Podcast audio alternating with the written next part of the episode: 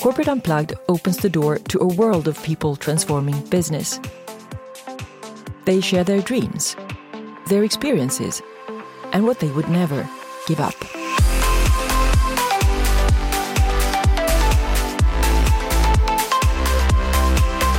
So I'm so glad to have Ulf Stenerhag here with me from Stockholm. Welcome to my podcast, Ulf. Thank you so much. It's a privilege to be here. Ulf Stenerhag has a background in the music industry as a freelance composer. He's a CEO at Tume Teknik, a Nordic tech trade company. Uh, he has extensive experience in value based corporate culture work and is also co founder of Not for Sale L. And today he's the founder and CEO of Way Out, a company that aspires to re terraform Earth. Ulf, re terraform Earth. What on earth is that? That's a good question. the way our journey started a bit with uh, asking ourselves a question what if we were to build civilization uh, today? How would we do it? Would we transport oil through continents in big pipelines? Would we transfer water in plastic? I don't think so. We think that we would probably design things according to all the famous buzzwords out there like fair, eco, transparent, empowering, and everything like that. Mm. So, what we are trying to do is to come with a solution that is according to what we think we would do if we would uh, start civilization again. Mm. Uh, so that's why we call it re-terraform. So we come back and do it right this time. And, and I guess there are some, what do you think, countries and places on this earth that has the privilege to build something from scratch as well and it happens in several places in china and so on as well you know building yes. cities and places yeah. where they can really do it right from the beginning yeah i think so and one one of the things that's probably stopping doing things right from the beginning today is when you're stuck in a big grid or if you're stuck in big balance sheets from big corporates. Mm. But some areas have this opportunity. Mm. Some uh, maybe from political reason that we don't always uh, like, and some areas where because they don't have the grid, so they have to start from beginning. And, and tell me more about this um, project um, that you're working on now within Way Out, uh, starting with, for example, water so way way out, we decided then to answer to the question, what if we were to build civilization again? And we also decided to start with something that is uh, some of the key elements we, we, we, need as humans, and that's clean water. I'm coming from the um, pharmaceutical industry or the process industry. Over the last 20 years, been building hygiene plants for pharmaceutical uh, uh, manufacturers such as Pfizer and AstraZeneca and so on. So with that knowledge, we, we uh, from the engineering side, we wanted to create something that is off the grid, solar panel driven, small scale, mm. and that can clean water anywhere and any kind of water. Mm. But we're also coming from within the partnership from everybody from the business sector, but also from let's say more creative industries like fashion and music and so on. But all of us included in the uh, partnership have a business background so we really wanted it to be all these kind of things that we were saying that fair eco empowering and so on. But it should be a sustainable business opportunity for the local communities as well and where are you in the process of this now so we have the first uh, uh, plants designed uh, uh one of the first unit goes to Nairobi in a couple of weeks. That will go to uh, uh, a place in the center of Nairobi, and that unit also produce any kind of beverage, of clean water, soft drinks, and even beer. So at that place, we get rid of all the plastic bottles, or the glass bottles. On top of that, they get their own beverage, their own brand, and they are mm. both empowering people for giving job opportunities, but also keeping the profit in the country. How come you start there? That's a very good question. I mean, we have a strong focus in East Africa, and there, there are a couple of reasons for that. When we ask ourselves the question, what if we were to uh, uh, rebuild or restart civilization again? Where should we start? So we decided to start where the first humans appear. So the first unit is very close to the first footstep of mankind. Mm. The second unit goes to Serengeti, which is even closer to that traces of, of first traces of mankind. Mm.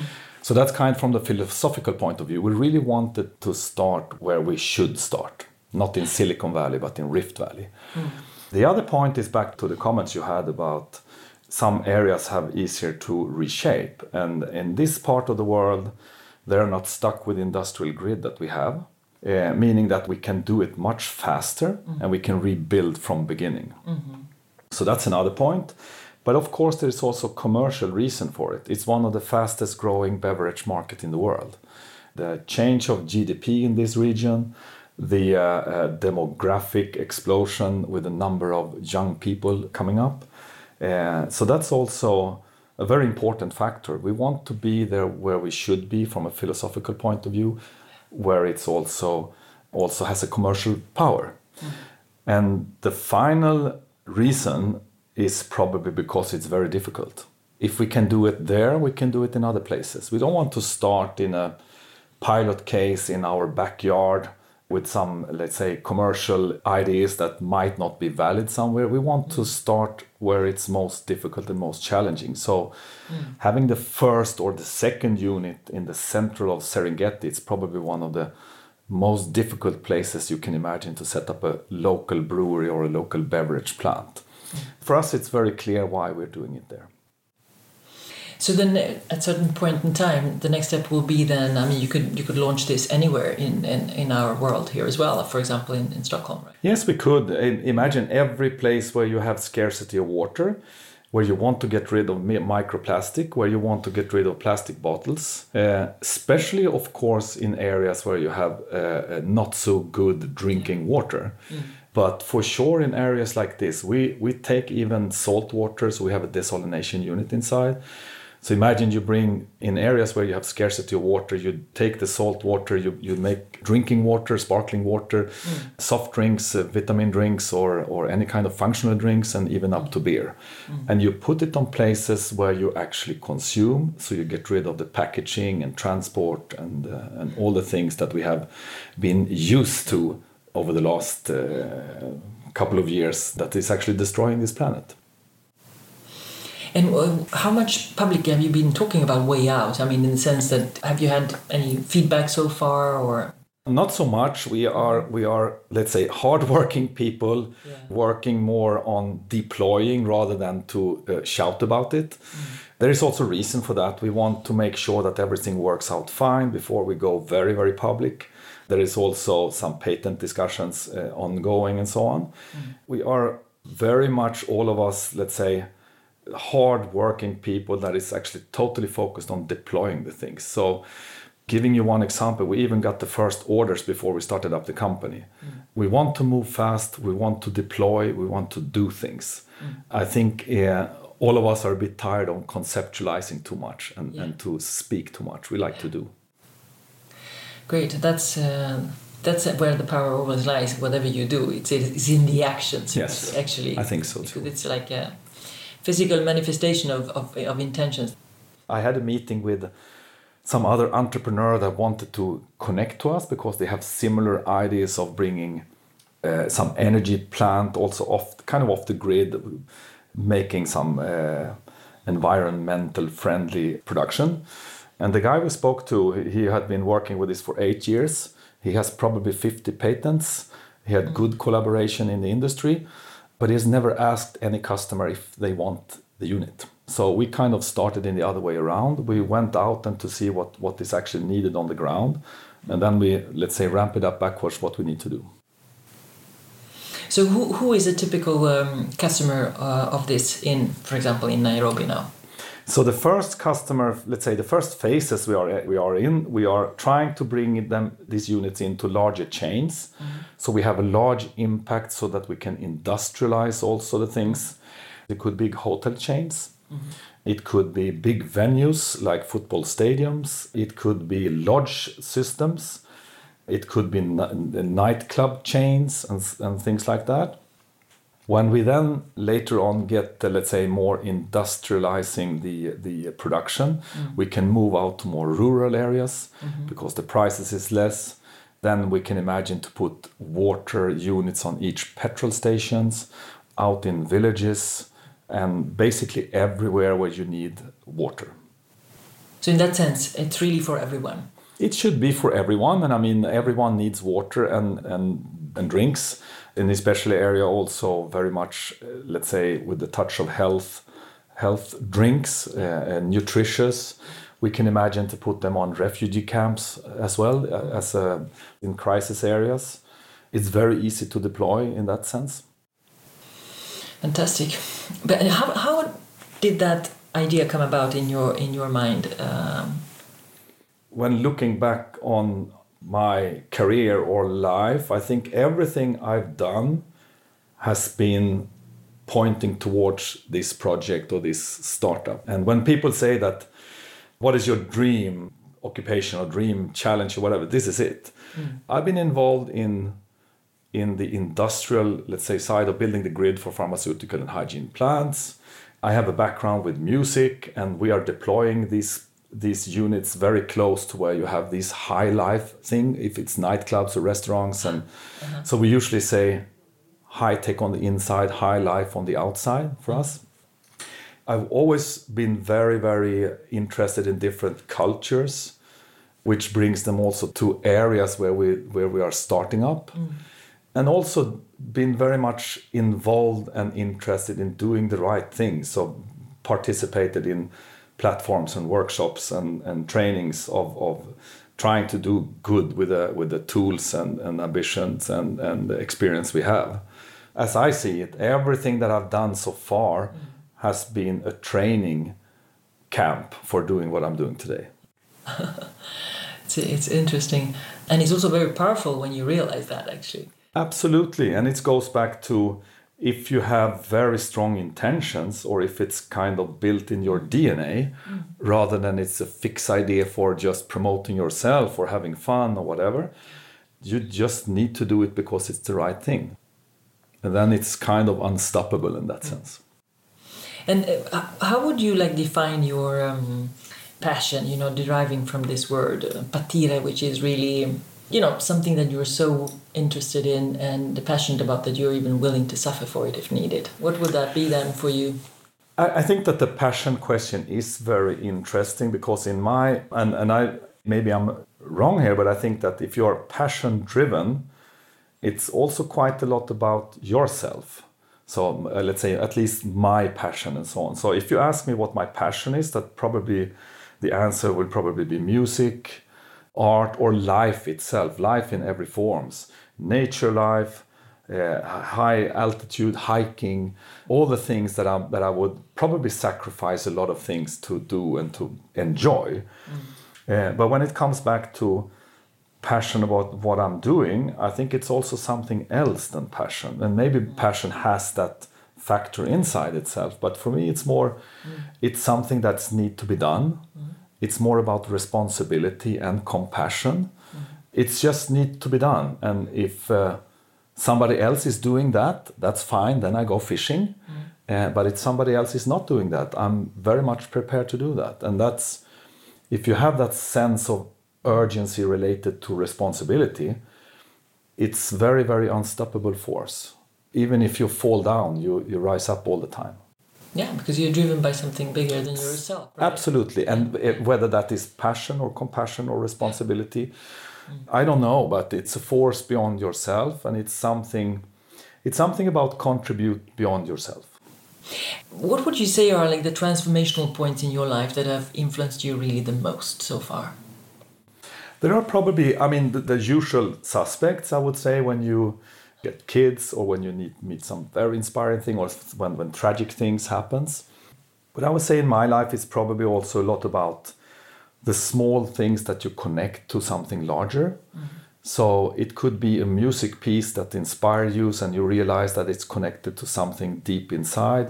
It could be a, a, a, some poetry or some quote or something you experience in nature and, and for me, most of my inspiration comes from nature.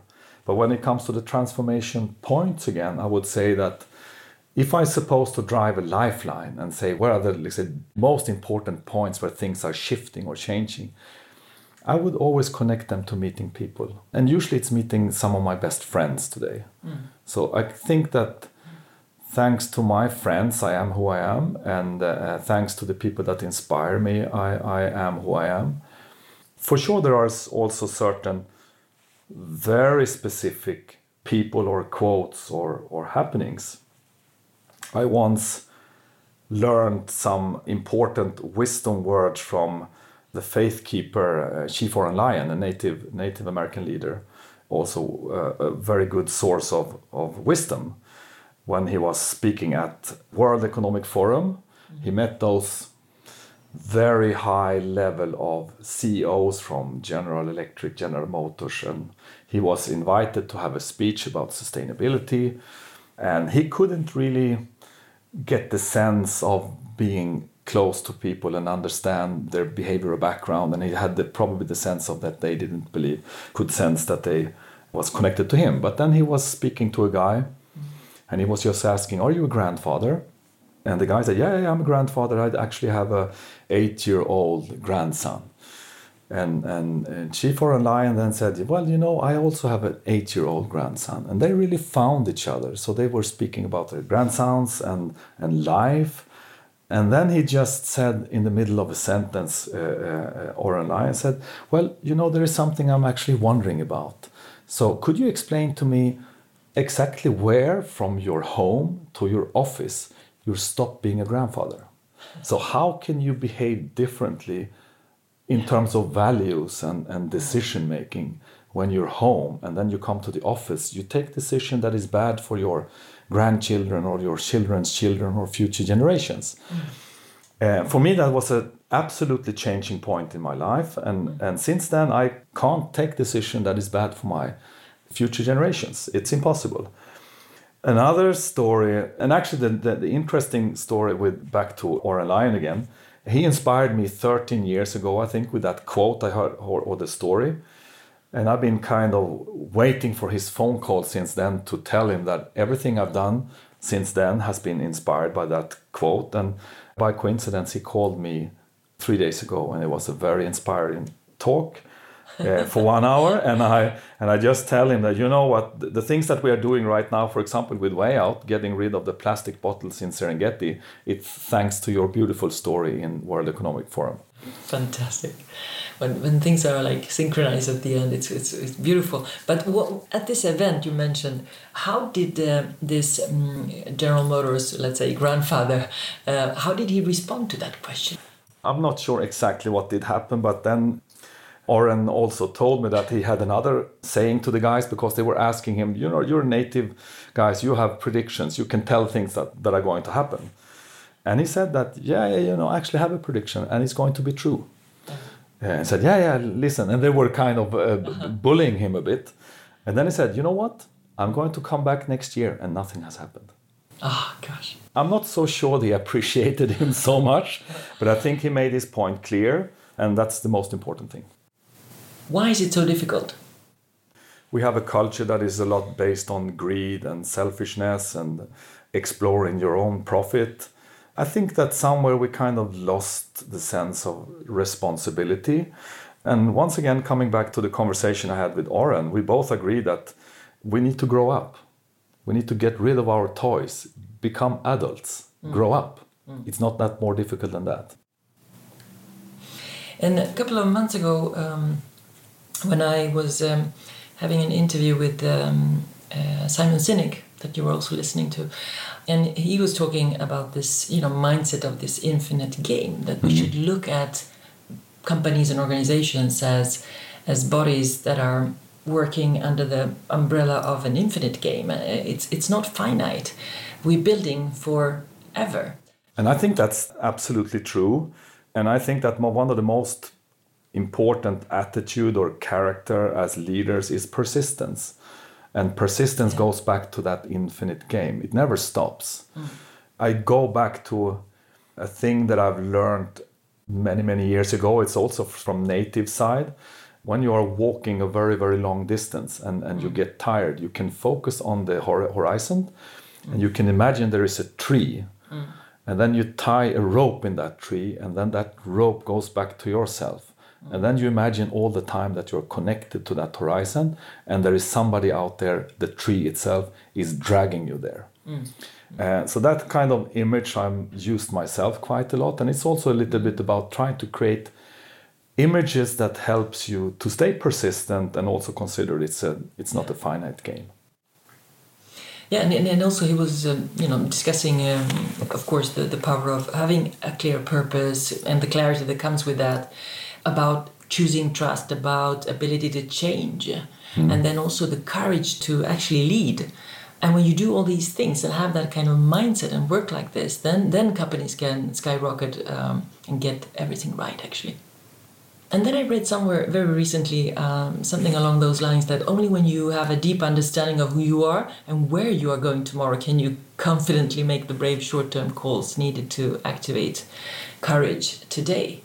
How much is it about courage that people are not doing things? I think it's a lot. I would say that we are missing leadership and, and bravery today. It's a lot about bravery and being brave outside your, yourself once again goes back to contribute beyond yourself do something for others be mm. brave mm. i think that there is a beautiful there is a beautiful quote from Rumi that I usually go back and read to myself, and that's mm. forget safety, live where you fear to live, destroy your reputation, be notorious.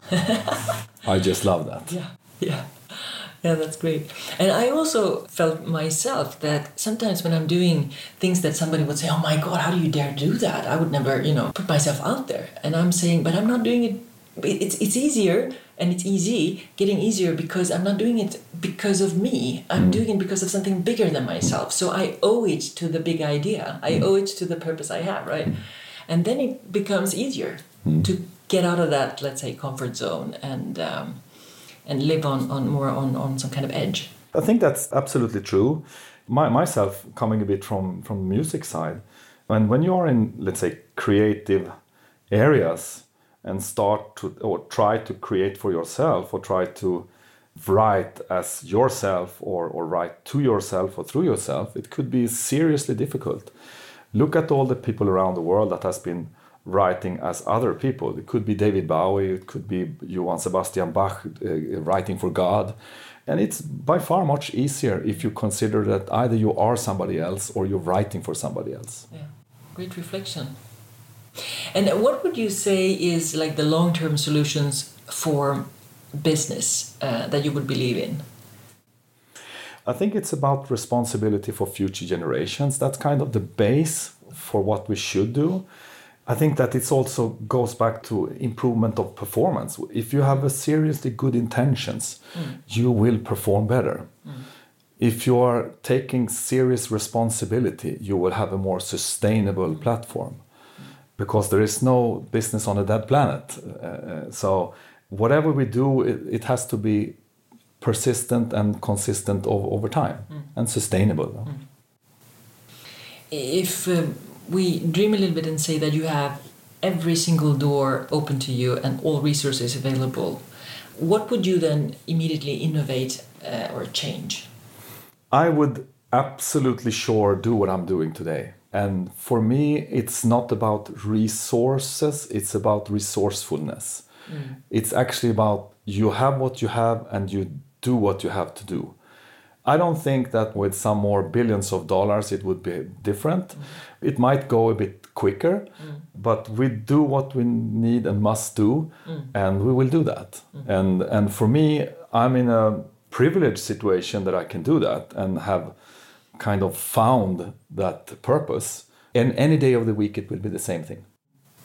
Yeah, and it's it's beautiful to get to a point where you don't consider what you're doing a job. It's rather part of your life, and you just yeah, we are here to change something. We have yeah. a very, very important task to change how the industry looks today, to uh, change how we see on water scarcity, and to give a good example. I think that's one of the most important thing we do. For us, it's not even about the water. It's not even about changing the grid. It's about showing that we can do things differently mm. and we can do it right. And I've seen, um, you know, several companies that are doing very much the right thing. And there are typically also very many of them are quite small compared to the big ones. Yeah.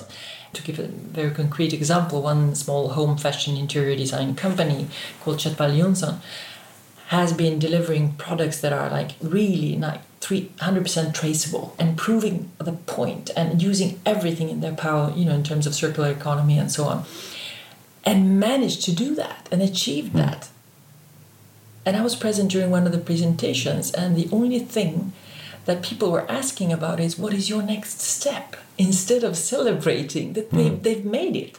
They have a formula that has, is proving that you can produce these textiles in a certain manner, right? Or these these carpets or cushions, whatever. And the big players are not then rushing there to copy paste that formula, but rather are lining up a lot of excuses for not doing it.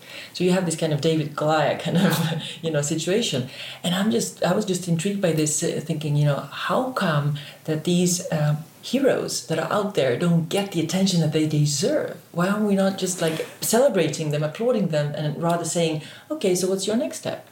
I totally agree on that, and and I was uh, I was meeting that kind of attitude. I think it was two years ago. I was in Uganda. I was driving out on the countryside. I'm involved or ambassador for an NGO called the Hunger Project, which I think is doing a great job in, in the region, empowering people, building communities we, we were driving to a place, went off the car, and start moving towards this uh, house uh, that the Hunger Project called. They call it an epicenter, which includes a lot of different uh, things like a microbank and so on. But on the way, I saw a small platform with three small plastic bottles with some yellow stuff inside. And I was just curious, but I kind of dropped that. Uh, and then I moved on 40, 50 meters away, and then I just stopped. I need to go back and see what that was. It was a small plate with a carton box, and inside there were three bottles. And I went back and I, and I just asked some of the people there, and they said, This is a petrol station. This is a gas station. I said, This is probably the smallest petrol station I've seen in the world, but it's also the most beautiful one. So I started to take some pictures, and out from the bush jumps a man saying, Hey, I'm the owner. and he was super proud and he was placing himself beside the the bottles and I took some photos and I totally fall in love with that petrol station.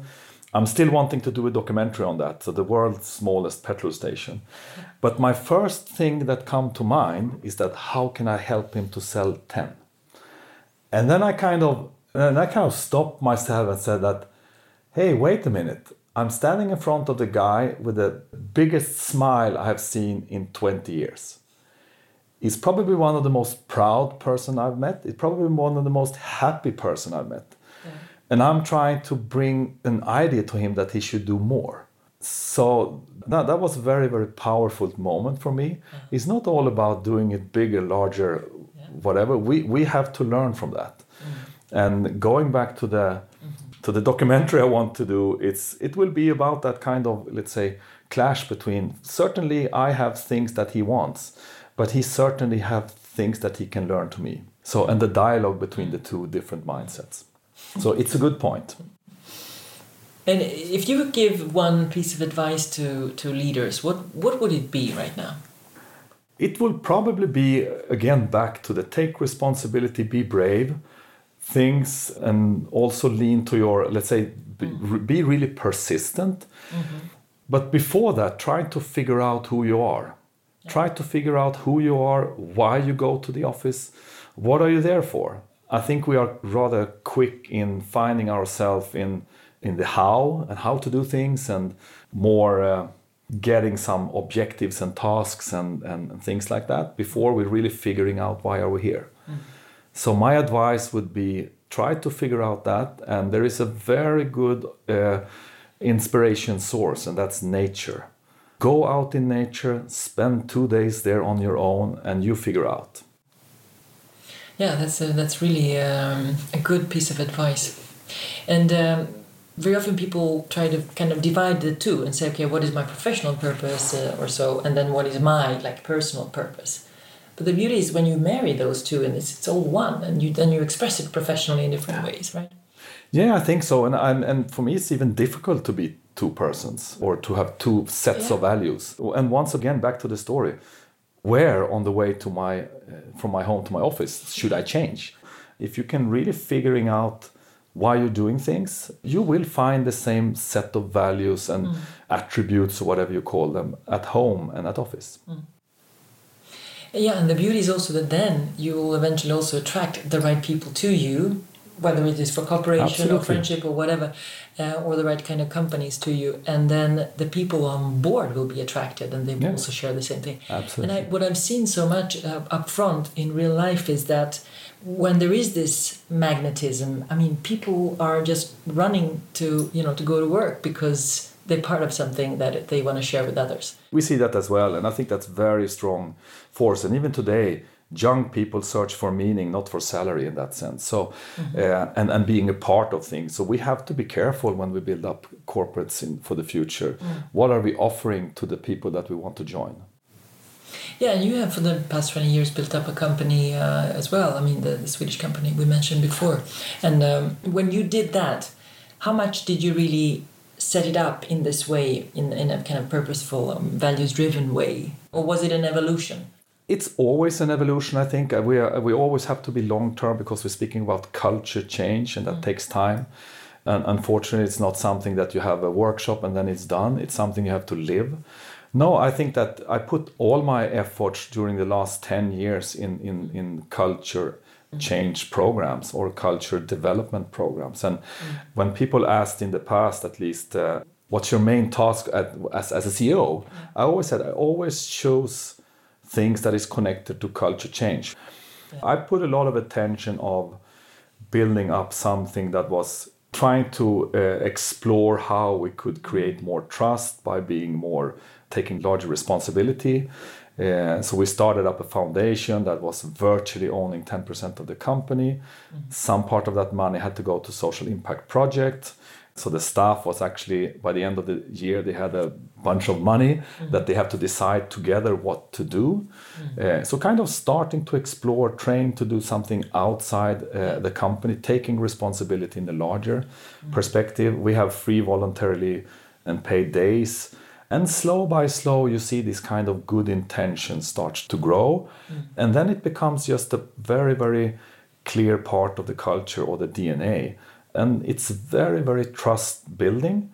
And we could see rather quickly on financial figures that we had increased profit, we were growing faster than others. The employees stayed longer. We had easier to get good partners. Mm. So it was really, i mean, we could measure it by hard facts. Mm. But it all started in, in trying to figure out what is actually improving our performance. So if we start to really dig into that, then we realize that in our case it was really how can we build trust better? How can we attract people, attract customers, attract partners? And then we figure out it's all about ourselves. It's not about our products, and it's about our behavior, who we are, uh, how we act. And then we put people in psychology courses rather than sales courses or whatever kind of things that is developing yourself. And it, it really pays off. And once again, you can read it in the in the last row in the financial report. That's the, the beauty of, of all of this that today, I mean, there's so many things out there that are measurable, and there is facts and figures supporting the fact that generally companies who are more like purpose and values driven and so on, bottom line, uh, they produce at least 20 to 30% more uh, profit. When speaking to other, uh, let's say, business leaders, I usually start in the in the figures and then Yeah. go backwards and say, and how did you do that? And then then you can explain kind of the more soft values and the roadmap to get to that point. But if we get back to, let's say, 15 years ago or so, um, is there any particular advice you would have liked to give yourself? thousands of advice probably i usually try to rephrase that question a bit saying that what is the advice i would give me in 15 years to the self i am right now. But uh, so, some of the advice i would certainly have given is uh, that there is a lot of value in connecting to people. So this networking and meeting people is very very important. I never realized that uh, earlier really. That's one thing. And then again explore w- who you are and why you're doing things. Don't get trapped in the idea of uh, becoming somebody that you think others want you to become explore yourself be brave and take responsibility And if it would be you were playing around with the idea of plus 15 years, now I have to answer on that one. That's a difficult one. Uh, what would I say in 15 years to myself right now? Probably I would say you, you, you need to get a better balance with work and private life and try to try to spend some more times with yourself in terms of uh, taking care of your physical and mental health. Mm-hmm. That's probably the advice I, I, I would have give, given to me. Yeah. And, and, yet you come across as a very balanced and, and, and kind of I feel like you, you do take care of yourself and you do things you, you, you do separate yourself from the daily stuff to to spend in nature and, and all yeah. these things, right? But I would probably advise more. me to do even more. I got an advice from a very inspiring person, uh, uh, John Milton, that is uh, uh was one of the founders of the um, environmental movement in the past. So he's he, he become a good friend, and uh, he's he's working a lot with bringing people out in nature to reconnect to nature in in a very let's say deep sense. And his advice was absolutely connect even more to nature, and you will you will perform three times more. Mm. So it's not only about relaxations; it's also about getting a more mm. uh, relaxed way of doing things but also taking better decisions in what not to do. Yeah, exactly, because the success um, lies very much in knowing what to say no to. Absolutely. And, and what do you think is um, like the one most important thing for companies to focus on uh, right now? I think it's one once again figuring out why they are there and do that search for real. Because if you figure out that you're doing the wrong thing, change it's not necessarily every time to we're doing the wrong thing we have to stop and we have to dismount the company you have time to change but take responsibility and do that mm. But you will never do that until you are brave enough to figuring out what you are here to do and once again i think it also ties back to letting the individual in each organization exploring that mm because what we see today, for example, there's a lot of people speaking about value based leadership or value driven organization. And then they put up three values. Mm. And they say, this is our core values, everybody has to follow. That is normative values. That is actually values that, like the Ten Commandments or kind of rules. Mm. And that's basically fine. But when it comes to what is uh, inspiring us and drives us, it's our personal values. Let your organization explore mm-hmm. individually why you are here some people might might leave the company, but then they should leave the company. Mm. Some people will really find out that this is what I'm here for, mm. and and uh, uh, be brave enough to let go of that control. I wouldn't say stop writing these uh, values that you you create, but I think it's more important that let let the people explore their own personal values. Mm. And there is a company based in Singapore, Mindvalley, for example, that are like transforming, you could say, the concept of education in general. And then for them, for example, and they're trying to, of course, uh, to spread this um, way of thinking and doing to other companies.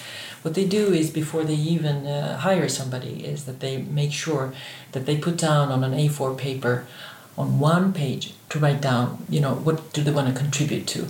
What is it that they want to achieve? And really like how do how do they want to grow?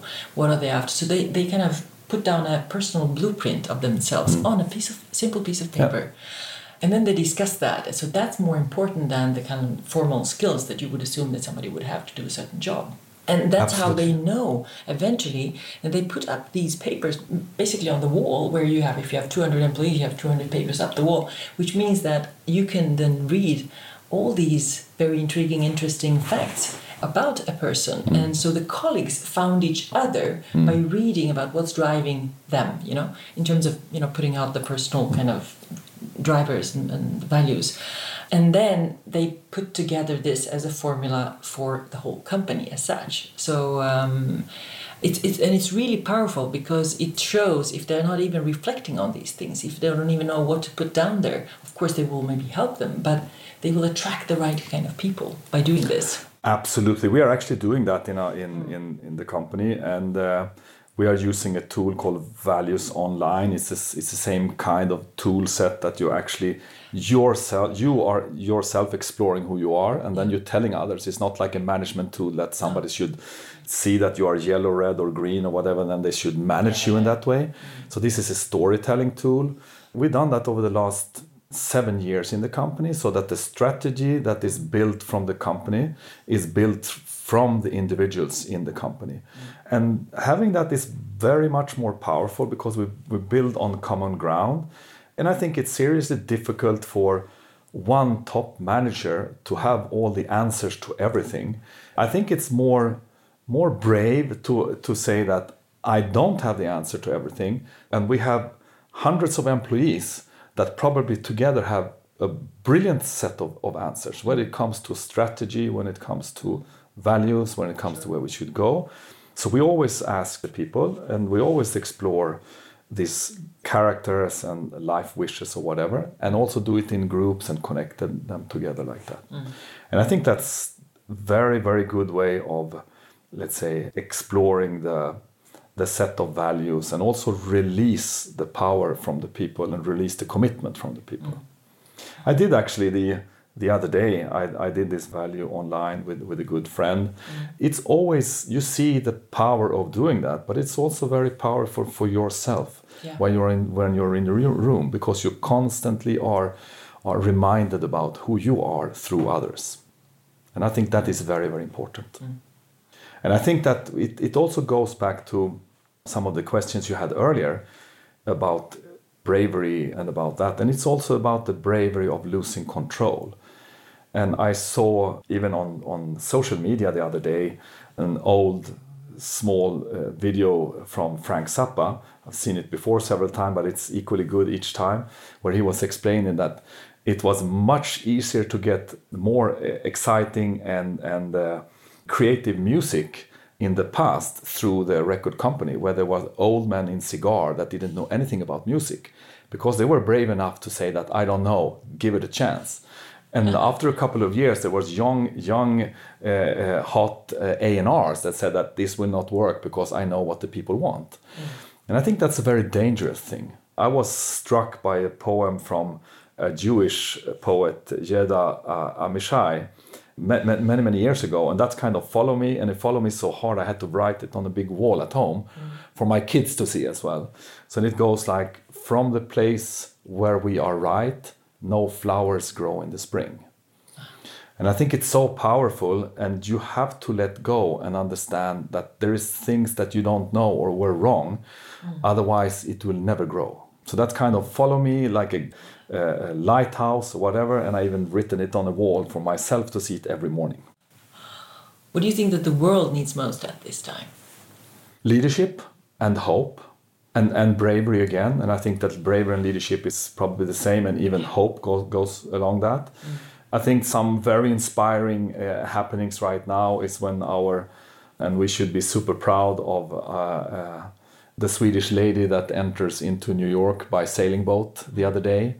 These kind of things gives true hope for most people. Some people get hateful, but that's up to them. And I think that kind of inspiring things that people just do, and they have a uh, uh, they have a hope for the future. They think that they can change, and they're actually doing it. And that's what we're trying to create with Way Out as well. We are doing it, whether people think that we are crazy or it won't work or whatever. We are doing it. Mm.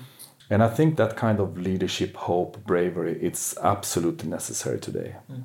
And once again, back to the discussion I had with Oren, and I told him that we need heroes of hope. And I think that it really came to me that during that phone call, but I think that's so true. We need heroes of hope. Mm. Wonderful. That's exactly how I see the people that I invite to the podcast. I see them as heroes of hope, really, because they serve as as good examples of people who are either under the radar or very much in the yeah. public eye, but still they're doing fantastic things. And you know, life is not so easy that you can like share or look for some kind of a recipe set of, of recipes that do this and no. everything will work out. Everybody has their own journey, but all of them uh, that I talk to are examples, uh, and everybody can learn and pick parts of it and, mm. and take it into their own world. I got a very good advice some years ago from a newfound friend who actually gave that advice to his daughter. Uh-huh. And it's like the, the daughter was saying that it was something was difficult or it was, was hard to do or whatever. Mm-hmm. And he just told her, it's easy. First you start and then you continue. and I just love that. It's very, very easy. First you start, then you continue. Yeah, very much of, of important things in life that I've done so far is really by just just trying it out. Just try. You know, this Nike kind of just do it. Yeah. But actually, just try is, is even easier because it's more like uh, you know less less scary. Ulf, thank you so much um, for sharing everything. And um, where can people find out more if they want about Way Out, or is it too early? It's early, but they can reach out to myself on ulf.stenerhag mm-hmm. at way out intl it should stand for international. Sure. so way out intl.com they could reach out. They would find on on web pages on social media and so on. Okay, great. Actually, it's a great name, Way Out. yes and it's also aspire to a lot of things so we want to be way out with our solutions Uh, but it's also way out of the matrix. Uh, so there is a lot of sense to that name, and uh, it's actually made by our brilliant creative director and an old friend that I didn't. I was not in contact with him for 30 years, and then we met, and then I brought him into, or, or he was bringing himself in more or less to Way Out, and that's where we are. So it's kind of an old friend thing as well. Great. Fantastic. Um, and uh, also, everybody will, will find links and, and show notes on um, corporateunplug.com. Remember to subscribe to the podcast on iTunes, Spotify, and Acast, and share this episode with people you know would benefit from hearing exactly this. Please rate and review the podcast if you enjoyed it, and um, thank you so much for listening. And until next time, live with purpose and remember to unplug. Ciao. Ciao, Ulf. Ciao.